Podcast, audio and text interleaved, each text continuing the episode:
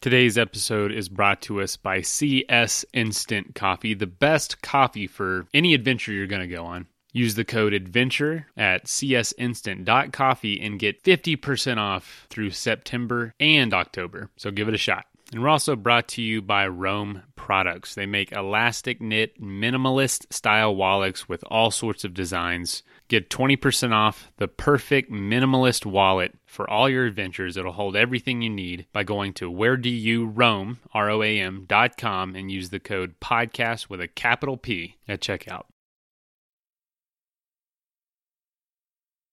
And the, the earth just kind of came out from under me, just a slab avalanche. It was getting warmer out.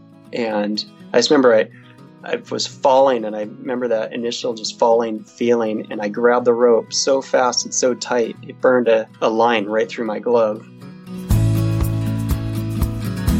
This is the Adventure Sports Podcast, trying to help you find adventure every day in any stage of life. You're going to hear from explorers, adventurers, business owners, and anyone living their life a little more out of the box than usual.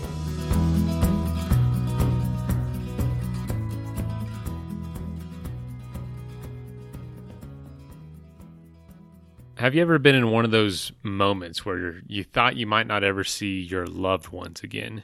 Well, today we're talking to someone who felt that. Um, for a lot of us, it's not at the top of Mount Everest, uh, but for Brian, it was. I have been in moments myself where I felt that I, I might not make it out of this. A lot of them are adventure-related, but honestly, a lot of them, you know, vehicle-related, traffic-related. It doesn't have to be the top of Everest to feel this way, so just imagine that feeling times however much when you're so isolated up there and you know that there's such such a slight chance for mistakes and for error. So enjoy this. Uh, I'm glad Brian made it out. He has written a book about it. Link for that is in the show notes. I encourage you to check it out and enjoy this epic tale of blind descent.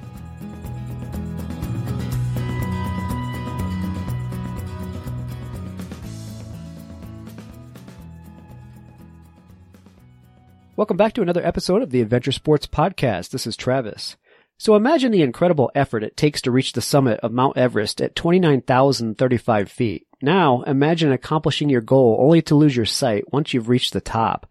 This is what happened to Brian Dickinson on May fifteenth, two thousand eleven. He's with me today to fill us in on how this all came about. Brian, welcome to the show. Thank you. Thanks for having me. Yeah, good to have you. So let's dig into your, your background a little bit and talk about uh, how it is you ended up being uh, becoming a climber. Um, I don't know. I think it was just kind of the, the evolution of who I am. You know, I grew up in Southern Oregon, so there's mountains there, um, but didn't really get into serious climbing until uh, I guess uh, in the early two thousands, because I was down in San Diego, living down there. I was stationed in the Navy, so I was jumping out of helicopters, you know, as an air rescue swimmer. So I think I've always been wired a little differently, a little adventurous. Um, but it wasn't until I moved up to the Pacific Northwest after getting out of the Navy. Uh, my wife and I moved up for grad school and just really started climbing in the, the Cascade Range out here. And, you know, we got Mount Rainier and a bunch of volcanoes that are highly glaciated, and just really started upping my game. And one thing led to the other, and I decided I was going to climb the highest peaks on the seven continents. So the seven summits. We'll get into that in a little bit. Um, so you started out just kind of recreational climbing, but obviously one doesn't go from day hikes up the side of a, a hill to climbing Everest. What were the steps that you took to finally get to that point where you wanted to to take on the challenge of something like the seven summits? Um, I think I've always just kind of put goals out there to to really challenge myself. And, um, I think when you, when you actually, I don't know, as a climber, you know, the seven summits, it's, it's a huge thing, and it's not something that you're going to do overnight. So when you actually uh, consider doing it, I don't know. I think there's a lot of, you know, just, uh, being naive early on, just, you know, realizing Everest is out there, but you're going to lead up to it and just build that experience over time. And it, I think you, you said it right. I mean, it's it's a lot of steps getting there, like literally, but it just takes a lot of experience in training.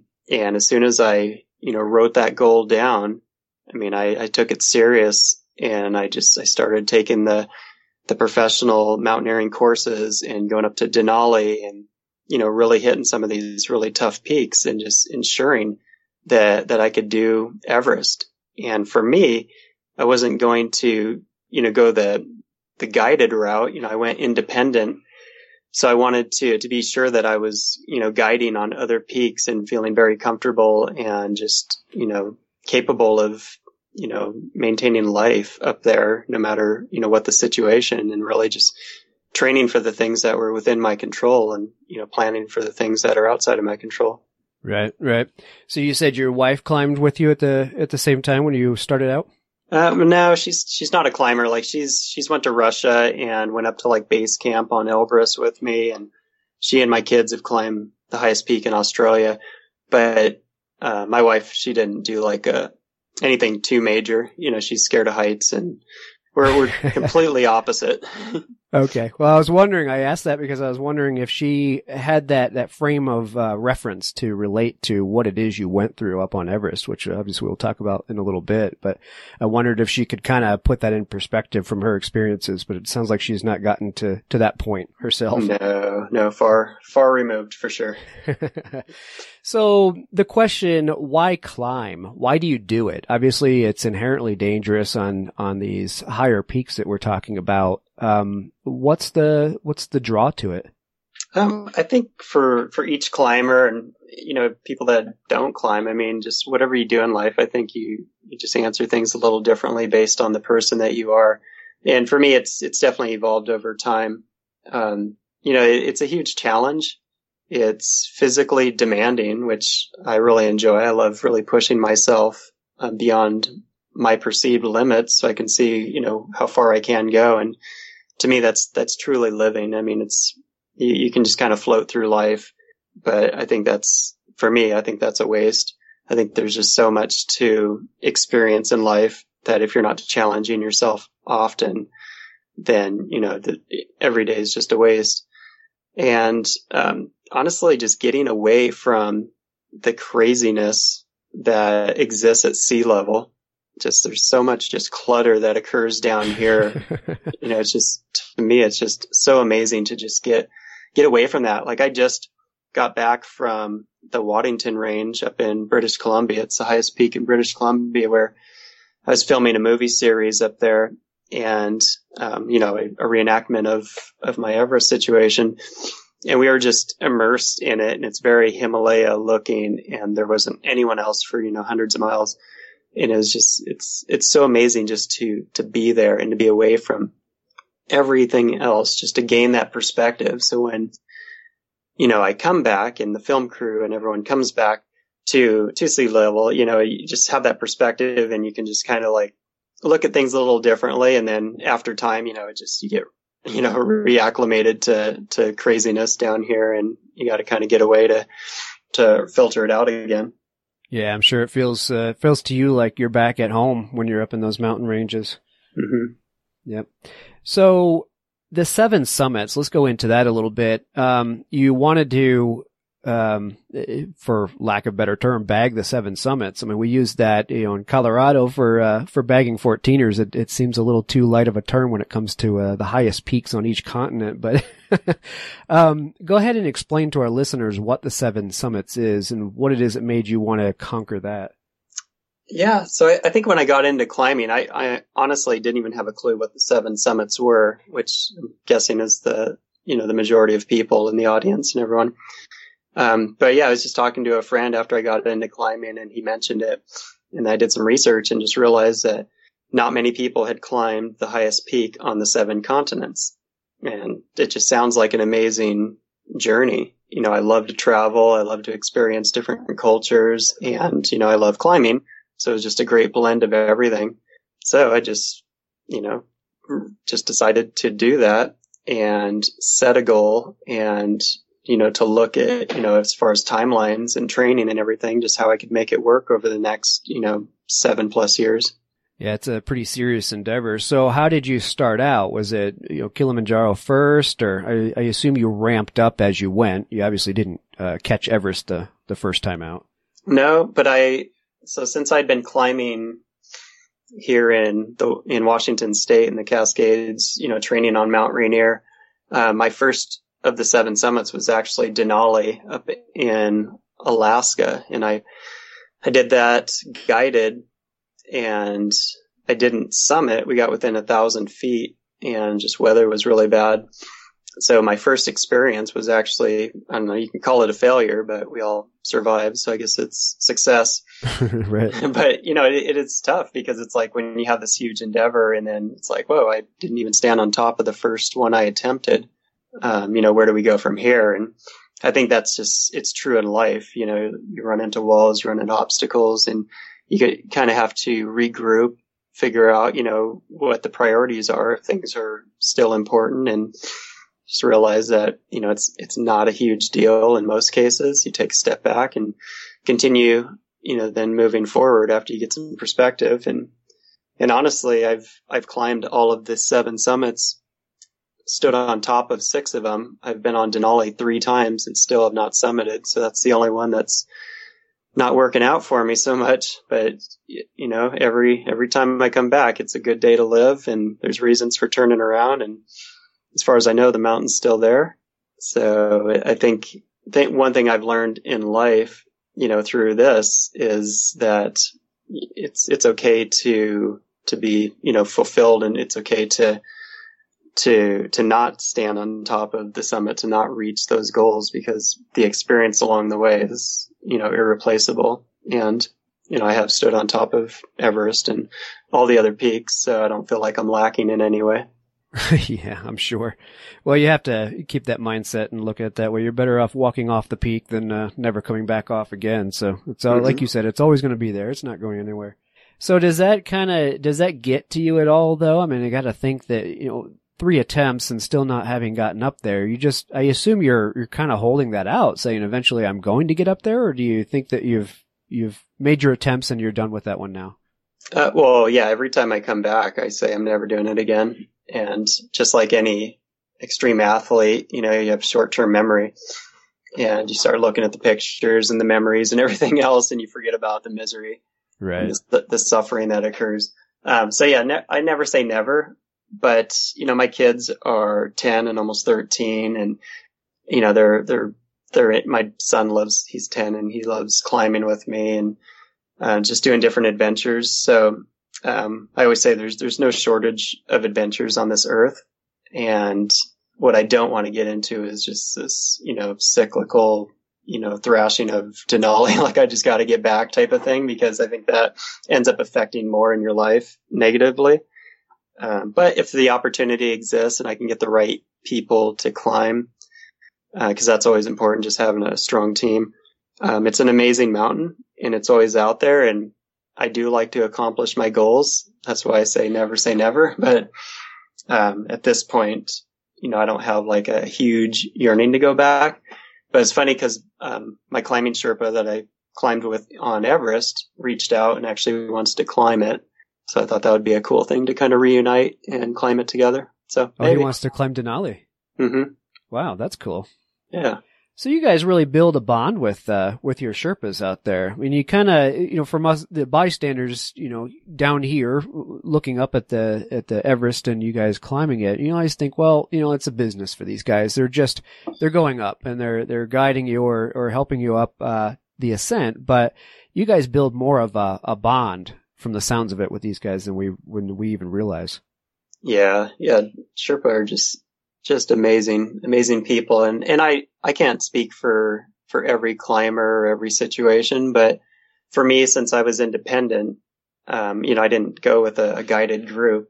I had some Sherpa support down lower, like the porters that, you know, help, help carry stuff in the thirty-eight miles on foot to base camp, and then some helping, you know, up on the mountain, you know, just bringing different supplies and food up to, to different areas. But Pasang was a climbing Sherpa that I was just basically paired with. We just climbed together the whole time. And yeah, we, we email often, you know, he's on Facebook, and, um, just a, an amazing person. You just, I mean, when you're having this experience, you know, in the death zone with someone else, you know, it's hard not to just become a lifelong friend. Yeah, I'm sure. So is it common for the these guys, the Sherpas, to get out around the, the world and be able to climb other peaks themselves? Or, I mean, I, I being a little naive about about mountaineering and, you know, Everest and the and the highest peaks, I would sit here and assume, well, they pretty much are are stuck there climbing, helping people climb Everest, but maybe not. Is that normal for them to be able to get out and do it in other places? Uh, I think it's it depends on the individual. I mean, there's there's some in older school Sherpa that just they kind of do the trekking deal. They're not even climbing Everest. There's so many peaks over there in the Himalaya, in Tibet, and different areas that they're that they're you know just going in trekking to these different locations and maybe some of the smaller peaks, which are still huge in comparison to to other peaks around the world. Um, but yeah, some definitely get out, you know, and it's it's a small community. Like when I was down in Antarctica, you know, I ran into Uh, Sherpa down there. There was one in Antarctica. It was cool. So we, we climbed down the mountain together and, mm-hmm. you know, just different mountains, like on Denali, saw another one on Rainier. And so, yeah, like Pasang, the one that I was uh, partnered with, he's, he's definitely trying to get out and explore the world, which is great. And he's, you know, getting his education and everything. So yeah, I think it's, it's a blend just like any, anywhere else. It's not always possible to take a French press or a coffee maker out in the woods with you, but thankfully now you don't have to because there is a great option in C S Instant Coffee. They make one hundred percent Arabica instant coffee in compostable packaging. It's perfect for the outdoors or whenever you don't have the time to make a fresh pot. And right now, you can save fifty percent on your first order by going to c s instant dot coffee and using the code ADVENTURE at checkout. One of my new favorite pieces of gear is actually my wallet, and that's because it's been inspired by simplicity by Roam Products. It's a minimalist style wallet, holds my cash, my cards, holds it really tightly because it's elastic, and it's probably eliminated my wallet size down by sixty to seventy percent. They offer a variety of designs, from artistic to patterns, and they're machine washable if they get dirty. They come with a little carabiner so you can clip it to things like your keys or your lanyard. And they also offer a complete line of silicone rings with a variety of styles and colors. So if you're tired of carrying around a big bulky wallet, go to wheredoyouroam, R O A M, dot com, and use the code podcast with a capital P at checkout for twenty percent off.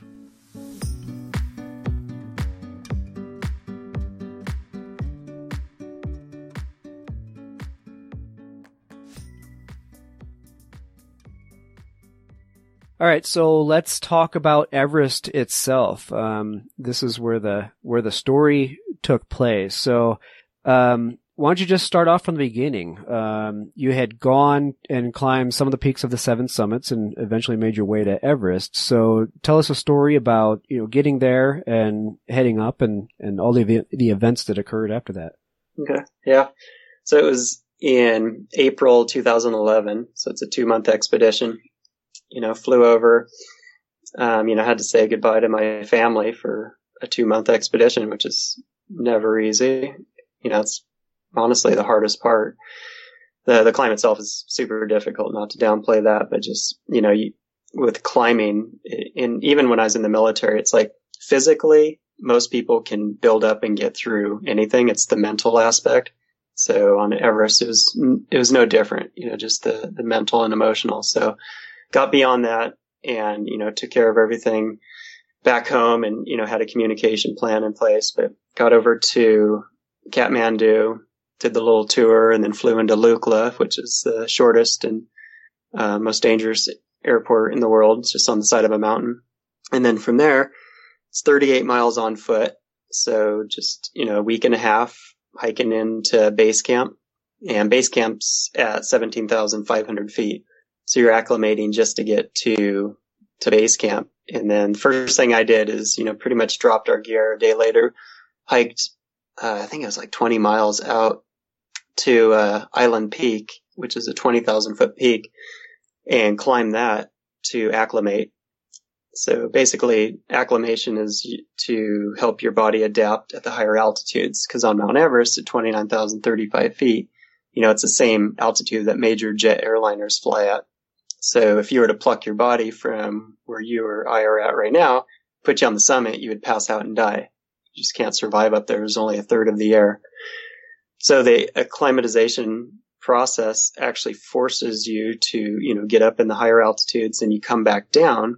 So it's, we basically call it rotations. You go up, touch a camp, come back down, rest for a few days, and your body will produce red blood cells, which carry more oxygen. So you just continue just going up and down the mountain multiple times. I think you climb the mountain like five times before it's all over. And after about a month, you're in position to actually make a summit attempt. So as high as you'll go is Camp three, which is um, basically up Lhotse Face. Lhotse is the fourth highest mountain in the world. So you basically climb up that and then cut over to get to the highest camp in the world on Everest. And, you know, it's it's a long process, uh, but when you're there and you're acclimated, it's it's amazing. It's just amazing to see how the body responds and how you can just survive in those altitudes. So, so just kind of jumping a, a month into it, when I was fully acclimated, you know, I went all the way back down to um, base camp and waited for a weather window, you know, and it was a few days. And basically you need a five day weather window, which on Everest, there's only a couple different days that you can actually summit because it's so high up in the jet stream um, that it kind of creates its own weather pattern. And, um, you know, got that wet, got the window. So started heading up the mountain, you know, bypassed Camp One, went through the Kumbu icefall. That's where the, the huge, uh, building sized blocks of ice are and all the ladders. Same area where, you know, sixteen Sherpa were killed a few years back when a, right. when a massive, um, piece of ice calved off and crushed them all. Um, Got up to Camp Two, and then, you know, the next day headed up to, actually, I, I rested one day there, and then the next day headed up to Camp Three. And from there, it was just myself and Pasang. And early in the morning, you know, we took off, and we, we were heading up Lhotse Face, which is just a, a straight up, just imagine uh, miles of just straight up a wall of ice. You know, and there's fixed lines, so there's ropes where I have my whole, all my gear on, crampons, spikes on my boots, um, harness with multiple devices that are attached to that rope, which is attached to anchor points that Sherpa and guides and people will, will attach to um, the mountain so that you don't have to be like roped to another person. You're basically roped to the mountain. So if you fall, you only fall to the next anchor. So I'm hiking up the, um, from, Camp Three, you know, trying to get up to the high camp and then would go for the summit later. And about a thousand feet above Camp Three, I stopped to get some water and I had a supplemental oxygen mask on. And so basically a mask, which has a strap that goes over the forehead and then goggles. In order to drink, I have to take all that gear off. So I'm sitting, you just imagine the side of a wall and I'm anchored off to that. And I take my goggles off, put it around my arm, and then take my mask off, and my foot slipped out. And I went to reach for the rope that I was attached to. It was just a natural reaction, and my goggles actually slid off my arm and slid down the mountain. And I figured they were gone. And, you know, it's it's so bright up there, and it's just really, really dangerous to not have your eyes protected. And I, you know, I figured if I didn't have my goggles, I was, I was pretty much done. You know, I had uh, sunglasses, but with the oxygen mask, it, you can't really wear glasses because it pushes your, your, your glasses out too far and you'd get snowblind underneath. But some Sherpa down below, about five hundred feet below, were waving at me. They, they actually said, you know, they're letting me know, they're gesturing that they got my goggles. Wow. Yeah. What are the odds? Was just a, a miracle in itself. So I came off oxygen. I anchored my my pack and everything to the, the line right there, the anchor, and I rappelled down. But when I got to them, they were cracked. And goggles have two lenses, an internal and external. The internal was cracked. So, you know, without really thinking too much about it, I put them on and started climbing back up. And be, goggles will freeze and fog and freeze anyways, just because the contrast of your hot breath and the cold outside. Well, mine were freezing between layers. So I ended up wearing them, got back to my pack, made it up to high camp, and just could barely see getting up there. and it was really windy. There was seventy mile an hour gusts hitting us. Uh, most people didn't summit that day. Uh, a couple people did, but in fact, a Japanese climber actually died that day on the summit, near the summit. So I ended up, you know, in the early afternoon getting to high camp, and Pasang was already there. He was in the tent. I showed him my goggles, you know, they're cracked, and I ended up just ripping that internal lens out, you know, not realizing at the time that that would cut their effectiveness in half. So we, we laid there in the tent, you know, the winds were whipping, and, you know, we made some radio calls down to see how the weather was going to be if we can make a summit attempt, because we're now at twenty-six thousand feet. We're in the death zone, and they call it that because there's only a third of the air. You know, there's just, you just cannot survive long up there. Like if you cut your finger, it won't heal. It's just, it's an insane place. Just no, not many places, you know, only fourteen other places like it uh, on this earth. And, um, the weather was looking good. You know, it was going to be calm through the night. And then the next day, like fifty mile an hour gusts were going to come. But by that time, we should have been able to get to the summit and down. So about eight, nine o'clock that night, we, we got all prepared and we, we started heading out, and we, we made our way across the ice bulge, like a quarter mile ice bulge, and, and then started heading up, up to the top. And, Uh, Pasang started like kind of inching away. He was just slowing down, and, you know, I continued moving. I got to the halfway point. It's called the balcony at twenty-seven thousand five hundred feet.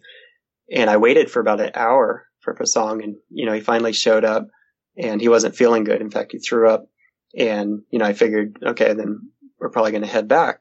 And he assured me he was fine. He wanted to continue.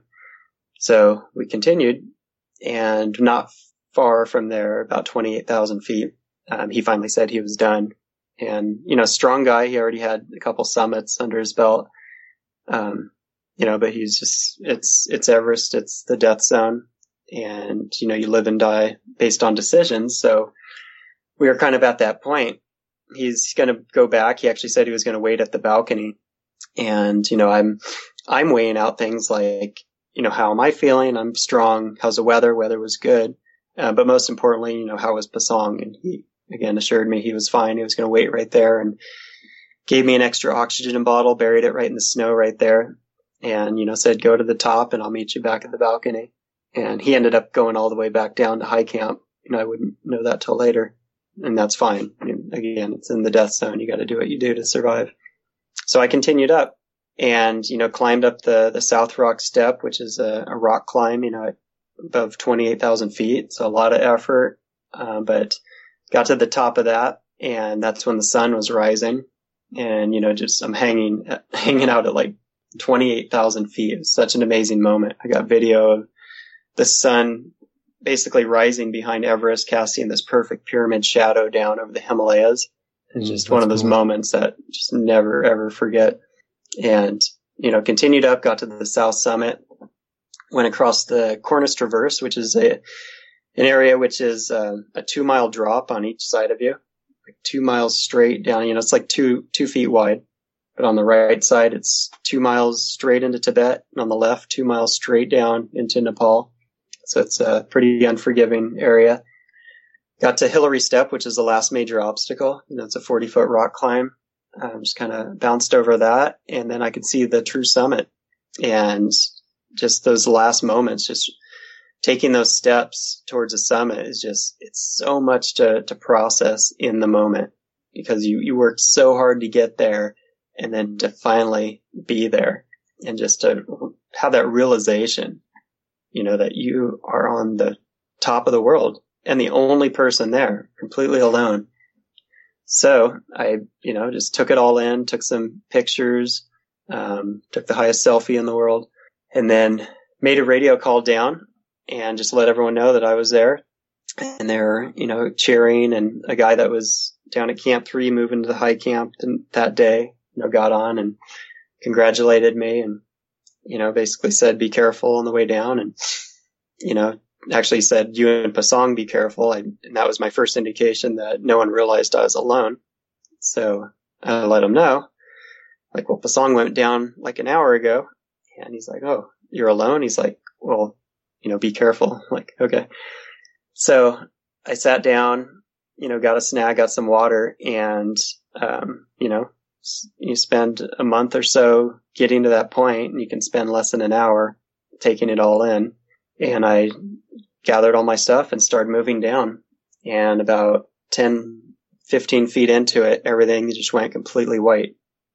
And at that moment, I just, I dropped to my knees and grabbed the rope that I was attached to and just realized what had happened. I, you know, I went snowblind. And with snow blindness, like when you, when it happens, it's just, it happens, and everything is just bright white and very painful. Like if you broke chips, like potato chips in your eyelids, you know, it's just scratching in there, and it's, it's so bright. It'd be like if you put a light bulb within an inch of your face, you know, you can't see anything. You can put your finger in front of that light bulb and you'd know something moved, but you just cannot see anything. Wow.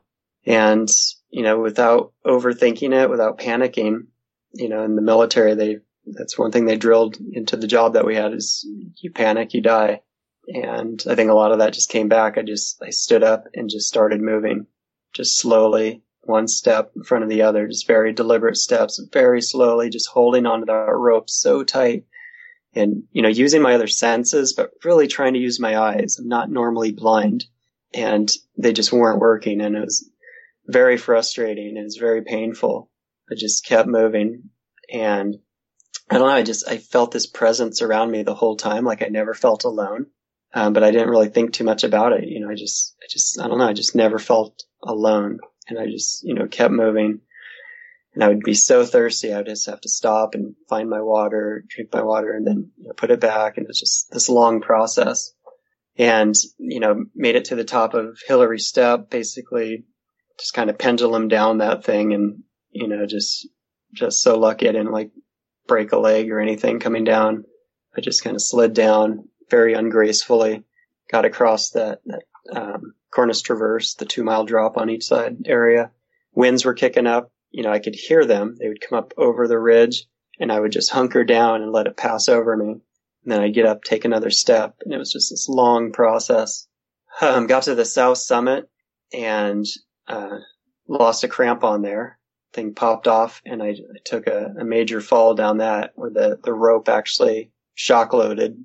And honestly, the whole, whole way down, that was the most scary part of it, where I was just falling uncontrollably, just could not see anything. And then that rope, rope just shock loaded. My mask was ripped from my face. My heart was just racing out of my chest. And, you know, I righted myself, grabbed my oxygen, and took some deep breaths, and, and saw this blurry object, you know, a little bit above me where I'd fallen.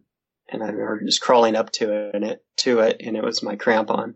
It's like miracle number two at this point. Holy cow. I count my miracles. And I remember just reaching that and just, you know, cutting out a little shelf and getting it back on and just cinching down both of them.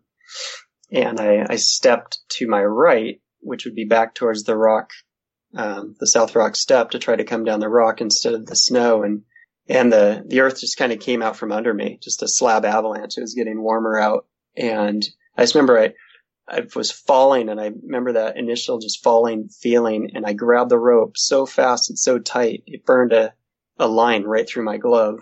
And I remember that pain I felt on my, my palm, but just my heart was just racing again, and just like holding on to that rope and just calming myself down again. So I got over to the South Rock Step and, you know, slid down, got to the snowy area, um, pretty close to where Pasang had left. I remember being happy to be at that place, because it was, you know, snow, just making my way back to the balcony and then down to the, the South Col, the high, high camp. And I almost walked right past the oxygen bottle, because it's like this bright orange, you know, fiery glow. And I remember just laying down next to it and fumbling with my regulator and getting it on there, get, getting it off of my bottle and onto that one. But no air was coming out of it. And I knew that mine wasn't going to last much longer. And I tried for a little bit, but it just wouldn't work. And I don't know why, but I put that extra fifteen pounds, that other bottle, in my pack, you know, reattached mine and put the other one in my pack and just started moving. You know, it's the death zone. So you're just kind of like, you know, not thinking clearly. And at this point, I'd been climbing for over thirty hours from the day prior to this point. Got to the balcony, and you know, Pasang wasn't there. And I just assumed he must have went down. And, you know, I got a snack and just kind of got my gear ready to, to head down that last, you know, half, halfway to, to get to the high camp. And about twenty yards into it, my mask just starts sucking into my face. And I remember just dropping to my knees and just ripping my mask off and just trying to breathe the thin air. And, you know, I just, at that moment, I just, I just gave up, you know, just surrendered, just, just prayed, just said, God, I can't do this alone. Please help me.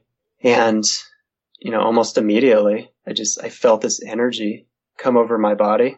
And, you know, I just felt lifted to my feet. And the first thing I did was try that other bottle. I grabbed my regulator and was just fumbling. And as soon as I attached it, there was a positive flow. And I remember just taking like five deep breaths of air, and it just, it burned. It was like fire entering my, my veins and my body, but it, it gave me life. And without overthinking it, you know, I just, I placed everything, my bottle and everything back in the pack, and just, you know, as fast and safe as I could, just started going down the mountain. You know, it was like twenty pitches of rappelling. And, you know, eventually, you know, this would have been, it should have taken me three hours to get to high camp. This would have been about seven hours later. You know, people down below thought the worst had happened, and I come stumbling in, and, you know, I'm about a quarter mile from where the tents are, and out of nowhere, I just, Pasang hugs me. He's like, Brian, you alive? And at that moment, I knew I was alive and never saw him coming. He just hugs me, and then we, we turn, and he, you know, he helps me get me back to camp. And, you know, I collapsed in the tent, and I basically fell asleep for fifteen hours. My eyes were glued shut, and it was even more painful the next day. And, um, but I had Pasang, and, you know, we still had to get down. We were still had to get down Lhotse Face, get down to camp two, and the next day get through the Kumbu icefall, across the ladders, and get to base camp, and then, you know, two days to get the thirty-eight miles out to Lukla to fly to Kathmandu and back home. Wow, so you actually hiked down back out. It's you didn't get down to, to camp and fly out at that point. You still mm-hmm. had a lot of a lot of hiking to do. Yeah. Yeah, my eyesight didn't come back for about a month and a half. So my right eye was coming back a few days later, but my left was completely blurry and, you know, slowly coming back, but wasn't fully back for about a month and a half. Wow, that's incredible. So Pasang probably just thought the worst, that you had died on the, the mountain. He was probably, I'm sure he yeah. was pretty torn up, the fact that he had to go back down and left you up there, huh?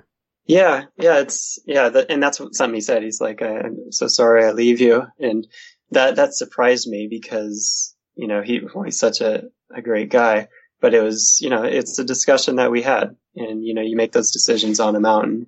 And at the time, you know, it made sense. He was going to wait right there. I, I felt good. And, you know, we had that conversation, but yeah, yeah. I mean, it would be horrible, you know, if, you know, if something happened to him or anything. So you, you know, you, you go through life and you make these decisions, and fortunately sometimes they work out. And yeah, we're definitely closer because of it.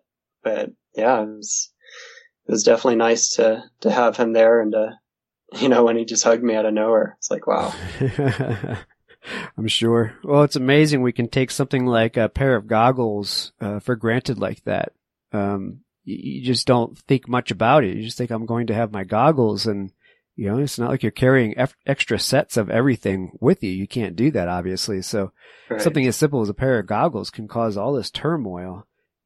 Yeah. And it's, it's interesting because, you know, I, I, I speak a lot and do media and everything else, so I always get the, the common questions. And it's true. I mean, you you go to any guiding company, go to their equipment list, you know, it's one pair of goggles. And typically, I don't even wear goggles. I wear sunglasses. They wrap around better. They're more comfortable.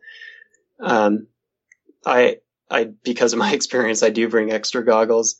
I'm sure. To, on certain, but the reasoning is, it's a little different, because even in my situation, I don't know if I would have been swapping out goggles necessarily. I may not have rappelled down to get the others. You know, I would have had a separate um, set, but, you know, I didn't realize that, you know, they were, by ripping the internal lens, that it would have caused that.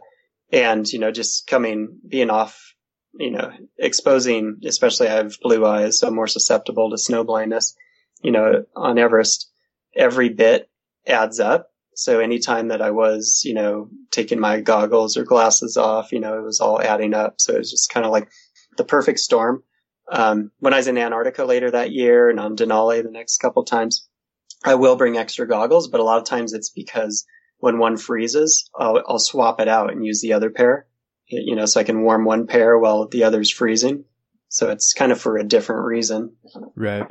But definitely I'm, a, I'm very much aware of snow blindness. So I'm, I'm very keen to it. And when I bring people up, even on Rainier, I brought some former Navy guys up on a little expedition this summer. And, you know, I'm like, I don't know. Now I'm like the grandpa, you know, like, hey, you better watch your eyes because put your glasses on.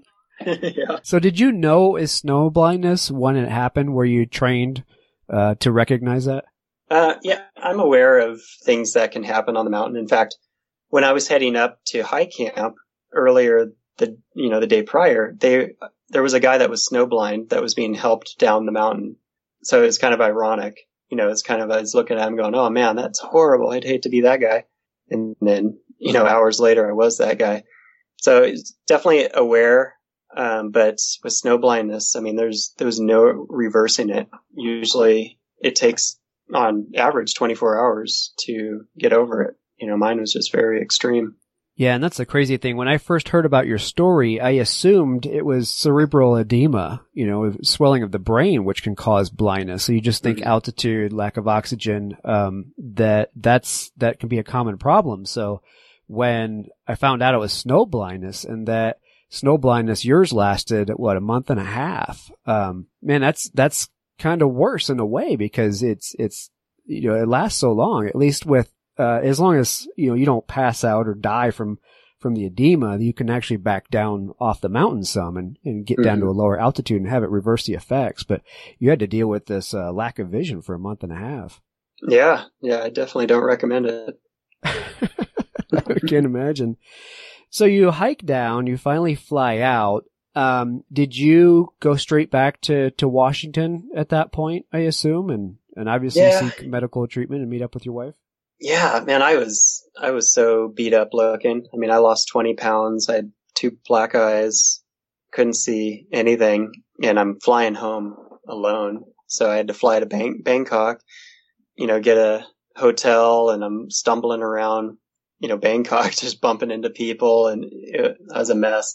But yeah, the next day flew to Taiwan and then to Seattle. And it, the plane was delayed, so I didn't get to see my kids. They were in bed, and my wife was at the airport. And uh, yeah, so pretty much the next, well, the next day, I think Fox News was in my house, and you know, it was, had bright lights and cameras and everything else going on. So, it, like that sucked. But the last thing you want is bright lights in your face. Oh my goodness, yeah. It's like this, you know, I was, yeah, I was on stage like at my church and everything, like telling my story, but. Um, yeah, but then I went to the doctor and, you know, they just said it wouldn't be permanent and don't drive. And, you know, it's just normal stuff. It just took time.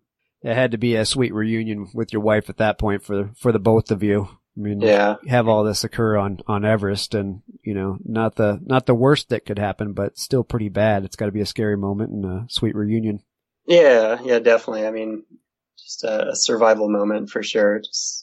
Puts things in perspective, and then to just to see the kids too. And, you know, it's when I, when I climb, you know, I'm, I, I take calculated risks, and, you know, I haven't had any situations that have been, you know, bad. I mean, a lot of people die on mountains, and, you know, I've, I've had a lot of success, and, you know, I think try to be smart and, you know, basically working on avoidance, avalanche avoidance, everything else. You know, if it's your time, it's your time, but this is definitely a scenario that, you know, gets you thinking. And, you know, obviously there's the mass majority of people on this earth would never climb Everest or even climb in general. So they're not going to understand. They're just going to see the, you know, one perspective of it. But mm-hmm. for those that are closer to these type of um, extreme adventures, you know, they get it. And they, they understand. And, you know, when you, when you do train and you are there and, you know, you are wired a certain way that, you know, you're good at doing these type of things, and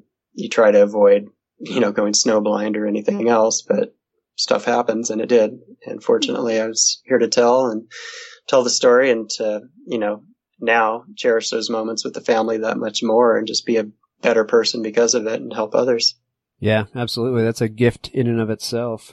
Well, adventures don't have to be um, dangerous. You know, they can be safe. You can be trained and you can be uh, safe about it. And yeah, I, I agree. I think a lot of people don't understand that. They just, they see the word adventure as extreme sport, taking a risk mm-hmm. with your life, you know, and it's not necessarily the case. Obviously you're taking more risk, but, but you've, uh, you've had a lot of training in your life to, to learn how to deal with it too and make smart decisions for sure.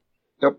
All right. So you wrote a book about this. That's how I found you. So the book is called Blind Descent, uh, Surviving Alone and Blind on Mount Everest. Tell me a little bit about the, the book and where people can find it.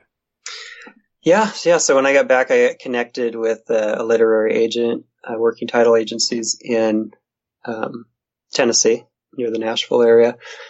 And yep, we, they connected me with Tyndale House Publishing and then went through the process of writing a book. I actually had most of it because Climbing Magazine was um, doing a blog on me, my entire journey. So I was just able to kind of transform that into a book. And then the editors turned it into, you know, better than a fifth grader writing.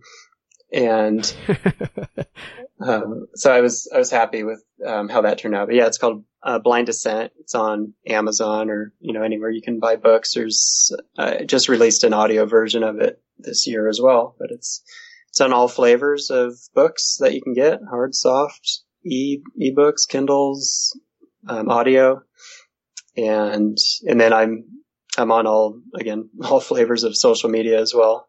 Okay. Probably do more tweeting than anything, but, um, I try to, you know, always capture all of my, the pictures and adventures that I take and, you know, just keep, bring people along for the journey because most people would, would never step foot on some of the places that I'm fortunate to go to. Yeah. It definitely allows people to uh, live vicariously. I was looking at your Instagram uh, account and you have some uh, amazing footage uh, and photos in there. If people want to go check out Brian's Instagram, it's uh, at Brian C. Dickinson. Um, in fact, Facebook, Twitter, Instagram, they're all under that same handle. So check him out there. Um, what I saw was video clips from the, the film shoot that you're doing up in Canada. So are you allowed to tell us a little bit about why you're up there? Uh, yeah. Yeah. So I will be a feature in, it's a ten, ten disc, um, series. It's actually a marriage series that Kingdom Works Studios putting out. Um, it should be a, in spring of twenty seventeen. So mine will be a feature of one of the D V Ds, and it's, they're, uh, using my experience to, to help marriages apparently. So it should, uh, you get mad at your husband, send him to Everest. Something. Yeah, it'll be interesting. No, they've, they've definitely, uh, produced some quality stuff. So, um, uh, the, the shoot itself was, was very, uh, it was an experience. I mean, we, we had to helicopter up to the Waddington Range there and, uh, basically just lived up in the mountains and just had all the film equipment, the producer and director, and just, uh, basically anchoring them down to keep them safe while I was, you know, reenacting a lot of, you know, what I went through. It was, it's actually very emotional to go just back, like, you know, mentally to that place and have to do it and then do multiple takes on it. So it's, it should, uh, should turn out pretty good. I'm, you know, excited to see how it turns out. Um, but yeah, I'll, I'll definitely be posting more through social media as, as I learn more about it. Yeah, very cool. Yeah, I imagine uh, people can follow you and find out when that gets released as well. So, well, I'm uh, I can't wait to read the book. I'm definitely going to pick it up. It's uh, I'm fascinated with your story, and uh, obviously happy that you you came back to us to be able to tell it. It was just an amazing recount of an amazing journey that you had. So, thank you very much for spending the time and and telling our listeners about it. And hopefully, they'll go out and follow you and check out the book as well. Yeah, no, I appreciate you having me on the show. Yeah, my pleasure. And we will put all the links up under the show notes uh, to your website and to the book. In fact, we have a, a A S P bookshelf that we use uh, to put all of our authors' books in there. So if you guys want to go find Brian's book, so check out our A S P bookshelf and you can find it in there. And I think that'll do it, Brian. Thanks so much for joining me. All right. Thanks a lot. Appreciate it. All right. Have a good evening. Thanks. First of all, thank you so much for listening. It means the world to us that you choose to listen to this show. If you'd like to help us further, you can leave a review on iTunes, share us with your friends, your family. It goes a long way to grow in the show. You can also support us financially through patreon.com slash adventure sports podcast. Link is in the show notes. And also, if you have an idea of who could be a good guest for the show, we're always looking for people to tell their story uh, about the outdoors or adventure. So if you know someone, please reach out. Email us at info at adventuresportspodcast.com. And until then, get out there and have some fun.